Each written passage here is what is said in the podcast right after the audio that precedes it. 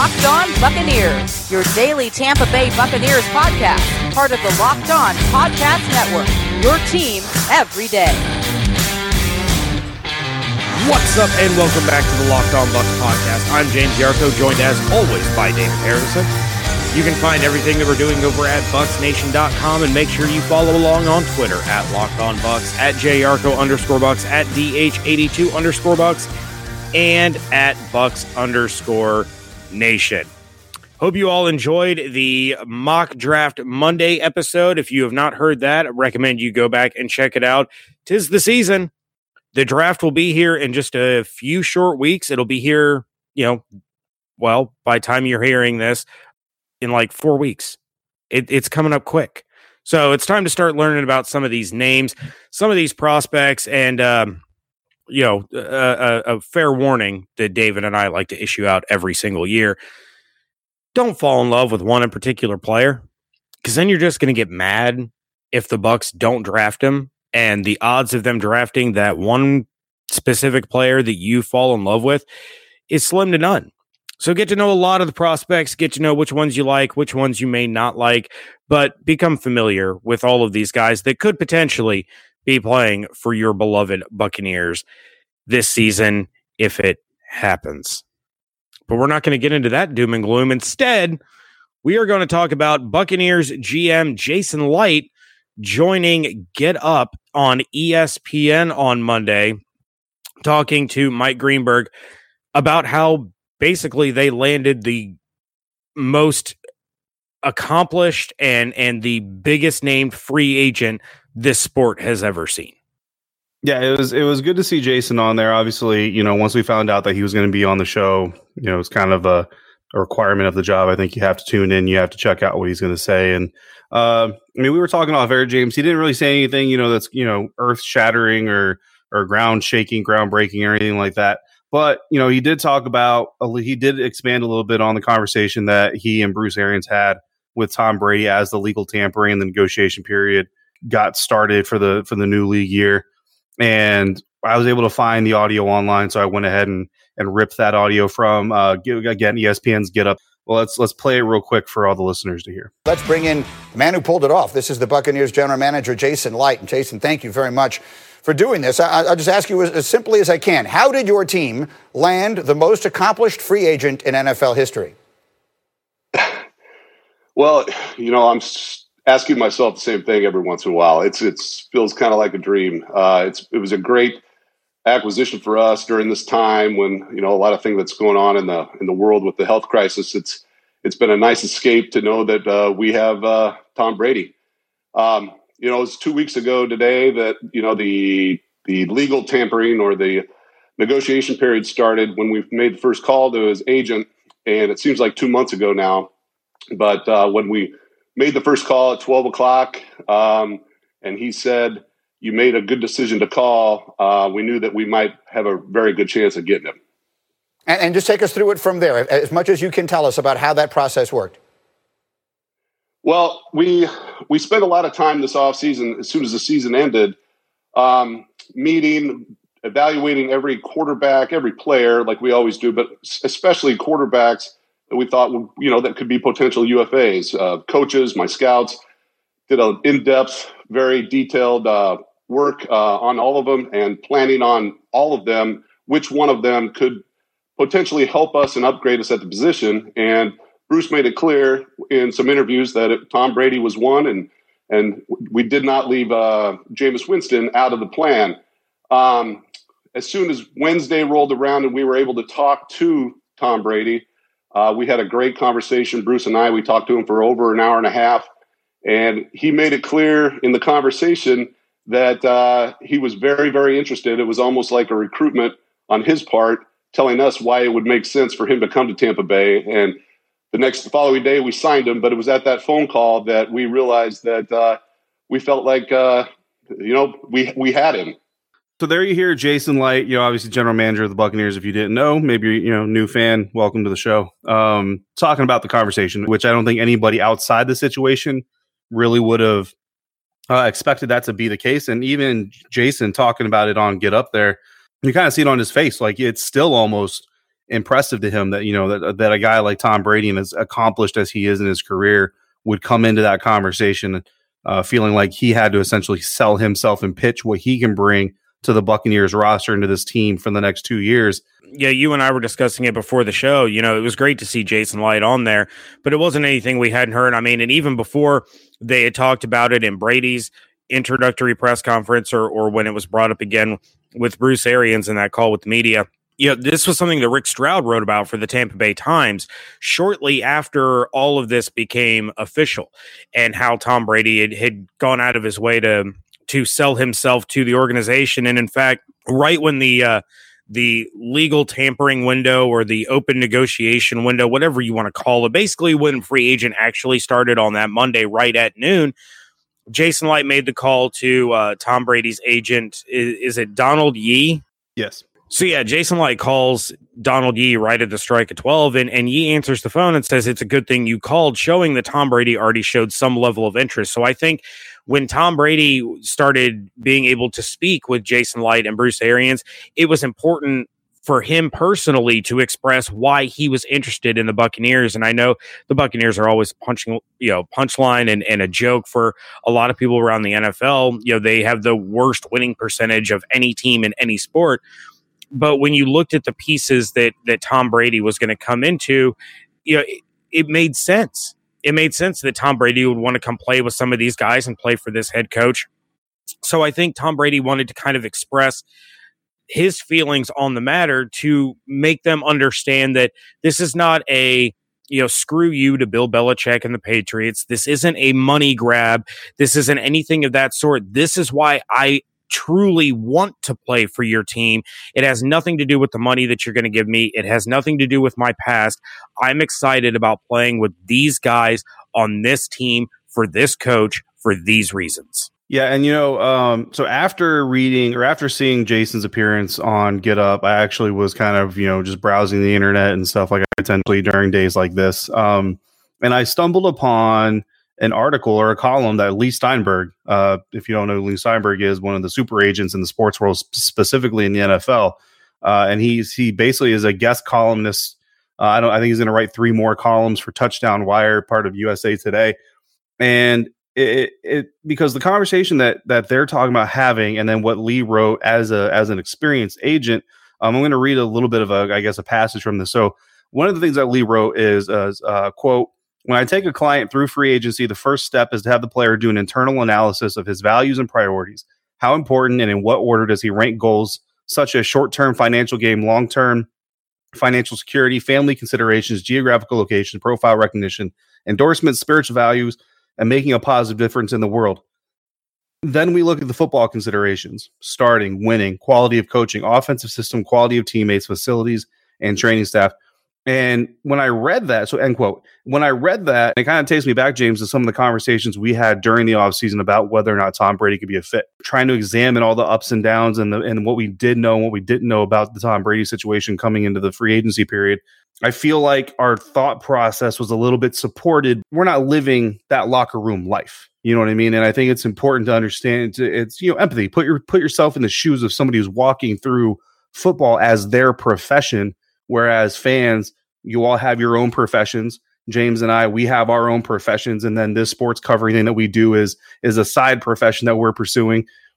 We're not the ones holding the football, playing the game, and that kind of gives you some insight into how agents are are molding and mentoring their clients and how clients are thinking about these decisions, like the one that Tom Brady just made.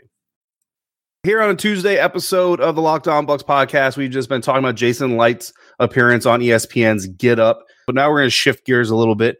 We did our mock draft Monday episode already, but James, it's interesting because we actually talked about the possibility, or we brought up, I brought up Cynthia Frelund's uh, mock draft using analytics, which you've now dubbed mockalytics, right? Is that what you called it? It is indeed a uh, mockalytic draft. Yeah, it's a mockalytic draft, and I mentioned that you know Cynthia Freeland did the one, and it was it was interesting to see it through that lens because it's a, it's a different sort of way of looking at the NFL draft. Uh, again, she wasn't necessarily predicting those players would go in those positions, but it was just a, an analytical way of looking at it. And it just so happens that we basically spoke it into existence. Uh, and it's it's interesting because the right off the bat, right, the Cincinnati Bengals don't take Joe Burrow. Instead, they take Chase Young, which a lot of people have said, you know, going through this whole thing, if you're taking the best overall player in the entire class, Chase Young is one of those guys that's up there in the conversation. Isaiah Simmons is another guy that's gotten up there in that conversation. Then potentially Joe Burrow, but uh, it was actually just today I saw a media member. I can't remember who or what the reference was, so I apologize for that. But they basically said like if you're going to talk about quarterbacks being the best, you know, athletes or football players or whatever of all time, are they really? Because they only do so much. Like they don't, they can't cover, they don't catch the ball, they don't run the ball typically, you know, et cetera, et cetera. So is a guy like Joe Burrow really going to be that type of a guy? Whereas a guy like Chase Young, he's going to stop the run. He's going to go after the, the the passer. He could intercept the ball. He could cause fumbles, recover fumbles. You know what I mean? Like he he literally influence every phase of a defensive strategy if you really want him to. So interesting that that Cynthia has Chase Young going number one overall, and then Andrew Thomas goes to the Washington Redskins. So there's another interesting pick. Uh, Jeff Okudah number three to the Detroit Lions, pretty much par for the course. Joe Burrow doesn't come off the board till fifth overall to the Miami Miami Dolphins. And then, of course, working our way down, K'Lavon Chaisson, who's become one of my favorites. If the Buccaneers do go defense in the first round, I would probably prefer they go K'Lavon Chaisson. He goes 11th to the New York Jets. Uh, and then going to pick 14, it's Javon Kinlaw. Last time it was K'Lavon Chaisson, but this time it's, J- it's Javon Kinlaw, defensive tackle out of South Carolina. And Cynthia Frelund writes, quote, my model projects Kinlaw's production at interior defensive line would add more to Tampa's 2020 wins than any available O lineman. Parentheses, adding right tackle Joe Haeg shifted this, close parentheses, or defensive back. Kinlaw's day one impact in Todd Bowles' system forecast to be the most felt against the pass, which will help the Bucs' young defensive backfield as the front and back of defenses complement each other. End quote. So James, uh, this is day day two. I mean, we had a mock draft Monday. We talked about Derrick Brown, defensive lineman, interior defensive lineman, being drafted to the Bucs, and how we kind of didn't like it. How do you feel about Javon Kinlaw in this Mockalytics draft, uh, courtesy of Cynthia Frelund? I mean, I I still personally would prefer drafting that that tackle. Uh, I think it's interesting to hear that Andrew Thomas, out of all the tackles, was the first one taken, and not only was he the first one taken, but he was taken at number two. But I I like um, Chaisson. I like Kinlaw. And I didn't mean to come across yesterday as not liking Brown, if if that was indeed the case, if anybody got that impression. Um, but to me, I I look at getting the offensive line stronger and and younger. And I understand how in, in the analytic world, and, and we all know how I feel about analytics. If you're new to the show, welcome. Um, I I do not put a ton of stock in analytics. I look at it as I do everything else. It is a valuable tool. It is not the end all be all. A lot of people look at it as being the end all be all. I I I feel it is just another piece of the puzzle when looking at football. So, with that in mind, I still prefer to go with the the best available tackle who is who is sitting there at 14. If there is not one available, am I going to be upset if they go with a Kinlaw or a Chaisson if, if or a Brown if one of those guys are sitting there? No, absolutely not. I understand the defense does need to get younger and does need to get better. It's one of the younger defenses in the NFL, but you're talking about you you only have Ndamukong Suh back on a one year deal. William Gholston is a guy you can move on from with with no dead cap, I believe, starting next year. I do think he has a little bit of dead money on his contract this year. I could be wrong though, um, but it, it's it's interesting to see how the the analytics of of these lineup because again you can you can punch in all the analytics you want when you have an unproven commodity going from the NCAA to the NFL, you're still projecting and you're still estimating what they are able to do at that level. We've we've seen surefire guys that have bombed out of the NFL within a couple of seasons. But you know, heading into the draft, they were they were going to be the next big thing and the next great thing. So you're you're still playing a guessing game with this with this mockalytic draft. But I don't I don't hate the pick, you know, based off of the stats that she's using. I just prefer to go in another direction. Yeah, no, I mean, I, I completely agree with you. It's not, uh, you know, it's not that Derrick Brown isn't a good prospect. It's not that Javon Kinlaw isn't a good prospect. They're both very good prospects. K'Lavon Chaisson's a very good prospect. Um, I just would prefer, I suppose, like to me, offensive tackle is the biggest need. So if you can match that need with first round quality, first round talent, then you know, then then you should do it. Um, if you can't match that need with quality first round talent, and not to say that Josh Jones isn't, uh, uh, you know, quality first round offensive tackle, but he's not. I don't think he's a top fifteen type of guy. Then I would rather see this team trade back, net some more draft picks so that they can uh, they can add talent by you know in mass. That's just that's just my personal preference. You know what I mean? And that's kind of and James. I mean, you warned everybody about it in the beginning of the episode. You know, don't get too tied to one certain player. Me, I've gotten accustomed to seeing Andrew Thomas mocked to the Tampa Bay Buccaneers. So I've kind of gotten to the point where I actually get a pretty good smile on my face when I think of the idea of Andrew Thomas being selected 14th overall out of Georgia to the Tampa Bay Buccaneers, playing 2020 as a right tackle. Joe Haeg coming in as, you know, the guy who comes in as a as an eligible receiver every once in a while, or if there's an injury, he fills in. I've also said on the show, perhaps there's a possibility in the uh, world where the Buccaneers come in, they say, We've got Joe Haeg, or we've got Donovan Smith, we've got Andrew Thomas, we've got Joe Haeg. One of you is going to be a right tackle. One of you is going to be a left tackle. One of you is going to be a backup. Go, go get the job. And you know, there there's a there's a world somewhere where we see Donovan Smith relegated to a backup role potentially. I don't know. I'm not predicting it, but I'm just saying it's possibly that happens. But I think either way, next year, Donovan Smith is probably let go if he doesn't do a rework similar to what Cameron Brate did, take less money to stay with the team. Andrew Thomas is moving over to the left. And if the Buccaneers need to fill in that spot on the right side, they do so there. And it's important to note too, right, that this isn't Cynthia Frelund. She even has a note on her mock draft that says, and I'll read it word for word. So this is a quote: "I am not all caps N O T attempting to predict or divine what teams will actually do. Again, all caps actually do on draft day." End quote. She is simply using her mathematical model to basically take the analytical data, the contextual data that she uses to do all of her work for NFL Network, and predict and plug these players into what the, the current system already has and say this is what the math says gives us the best result and this is what it is. Not meant to be uh you know so please guys don't at cynthia frelund on twitter and tell her that she's crazy for having chase young go to the bengals because that's not what she's saying. The human factor the leadership factor you know you need a quarterback et cetera et cetera. Those things still come into play. They just don't come into play in her model we are talking uh, some NFL draft prospects here on the Locked On Bucs podcast. A- an interesting exchange, David, went down on the Twitterverse, and there was a, a group of people that did a mock draft for CBS Sports. Lots of people involved in this. Brady Quinn, uh, Danny Kanell, uh, Scott Pioli, Jason La Canfora, Jonathan Jones, Pete Prisco, Will Brinson, uh, Jamey Eisenberg, Ryan Wilson, uh, and even more. Yeah, a lot of people involved in this mock draft, and so each each person was was picking for various teams. And for the record, the uh, the Buccaneers, who had Jonathan Jones picking for them, traded up with the Panthers to number seven to draft Jedrick Wills, the offensive tackle out of Alabama. Panthers at 14 drafted, and and this is where we're going to get into the conversation we're going to get into. Drafted Ohio State corner Jeff Okudah all the way at 14. Why that's important is because at number nine, Pete Prisco drafted Derrick Brown out of Auburn. So Prisco started getting some flack on Twitter from Jags fans and even from some non Jags fans about how dumb it was to take Derrick Brown over Jeffrey Okudah at that nine spot.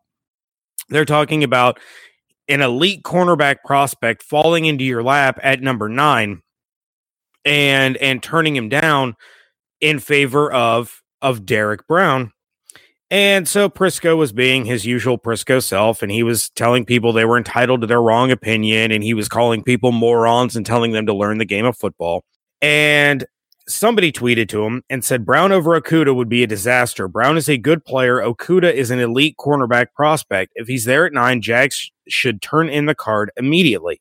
To which Prisco retweeted and said, Brown will be a dominant player, and Okudah is the best of a bad cornerback class, but far from elite. Now we have other NFL media people jumping in. Albert Breer jumps in and says, Pete, you know, I respect your opinion. You're wrong about Okudah. He has the potential to be one of the best in the NFL. Then Matt Miller from Bleacher Report, he jumps in and he says Okudah is my highest rated cornerback since Jalen Ramsey, the third highest cornerback I've ever, or the third highest cornerback grade I've ever handed out behind Jalen Ramsey and Patrick Peterson. So that brings us to to this debate here, where I believe Okudah is an elite prospect for sure. Number one corner in the class. And it doesn't matter how bad the class is. That doesn't take away from how good Okudah is. But is he that much better than Derrick Brown out of Auburn? I think he is. I think he's the better NFL prospect between the two. But I don't think I would be mad if my team drafted Brown ahead of Okudah later on in at the end of April here. What it sounds like to me is that you have a you have one section of people who are looking at it essentially in a vacuum, and then you have another section of people who are looking at it as what the team needs, how the player fits in what the team needs. And it's it's the same, it's the classic argument that we have every draft season, which is best player available versus team need. And my argument and my my preferred method, I suppose you want to call it that, would always be a combination of the two. And so we're talking the Jacksonville Jaguars here, right? That's who passed on Okudah and took Derrick Brown. Correct? Yes. Yes. Prisco was drafting for the Jags. Yeah. And he opted to take um to take Brown over Okudah at that nine spot.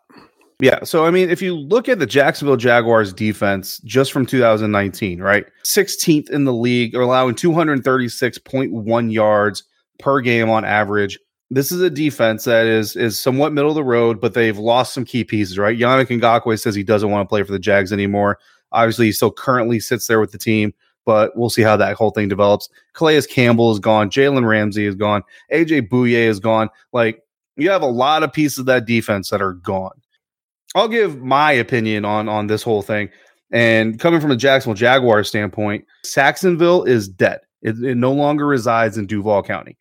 So if I'm the Jacksonville Jaguars, if I'm the general manager of the Jacksonville Jaguars, and I'm looking to reestablish a defensive identity, I want to do it by putting as much pressure as possible on the quarterback. How am I going to do that? Well, first you got to get to the quarterback, right? You got to reset the line of scrimmage.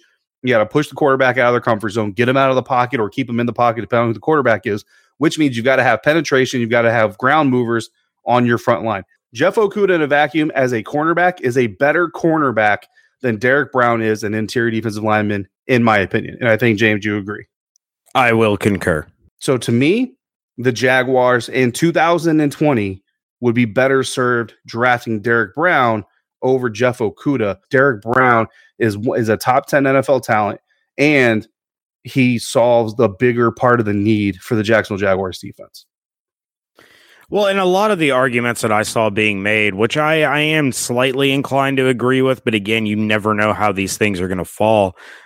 You draft in that situation, you draft Jeff Okudah at number nine, and then you're addressing the pass rush with the 20th pick.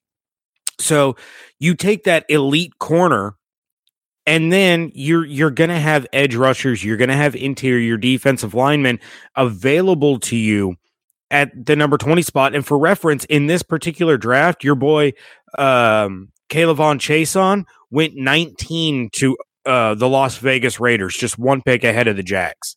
But your point still stands that, you know, for a defense, the way that the Jaguars are right now, you have to address the front lines. You know, we've we said it for years with the Buccaneers to bring this all back full circle before we get out of here because I know we're we're over on time.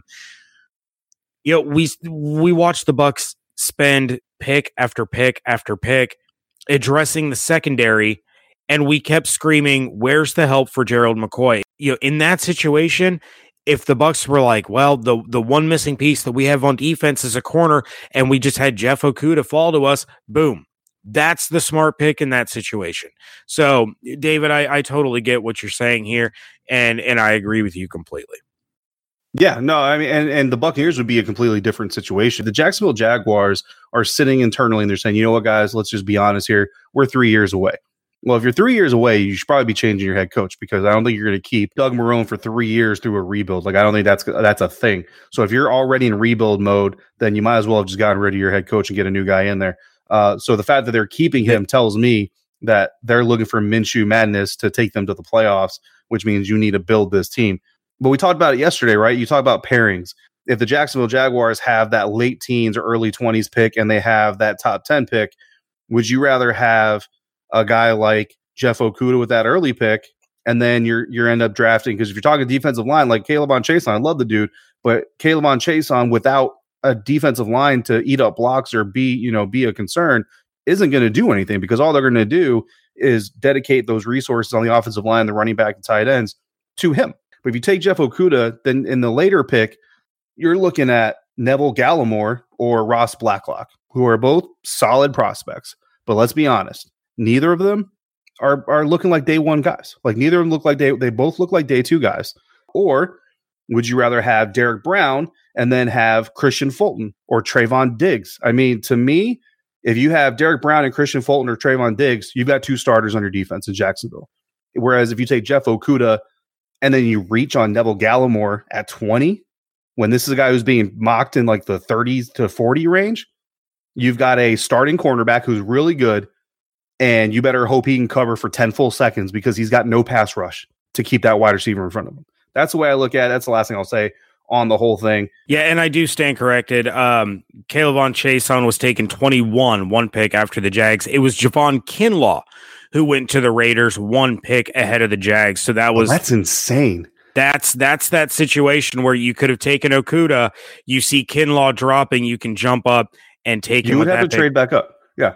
You'd have to spend more draft capital, but you know what, man? Right. I mean, if you got to spend a little bit more draft capital and you and you come you away with Okuda, Okudah and, and Kinlaw, Kinlaw, yeah, okay, yeah. now you got me yeah. sold. But I don't see how Kinlaw gets that far in the first I don't round. Either. You know what I mean? But yeah, but that's it's all about the pairings. You know what I'm saying? And if, yeah, because if you get Okudah and Kinlaw, Yahtzee. You know what I mean? You do that deal ten times out of ten.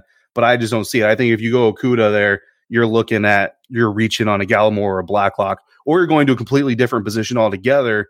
And you know now you're now again you're back in rebuild mode because in the second round you're going to take a defensive lineman who honestly is just not going to make the impact in 2020 that you need to make the other draft picks look good. Now again, three to five years from now, you know what I mean? That defense could look really dangerous. K'Lavon Chaisson Jeff Okudah there. You get a pass, you get a you get a defensive line set in 2021, and all of a sudden you look like a genius. Here's the problem, head coach. You're out of a job. You're watching Jacksonville do that from a distance. You're not there to do yeah. it right now. So again, that's Jay, where the problems come in. Jay Gruden's already waiting in the wings. Yeah, that's that's the problem with you know what what fans and and media some media members will see is they're thinking big picture, they're thinking long term this business ain't long term.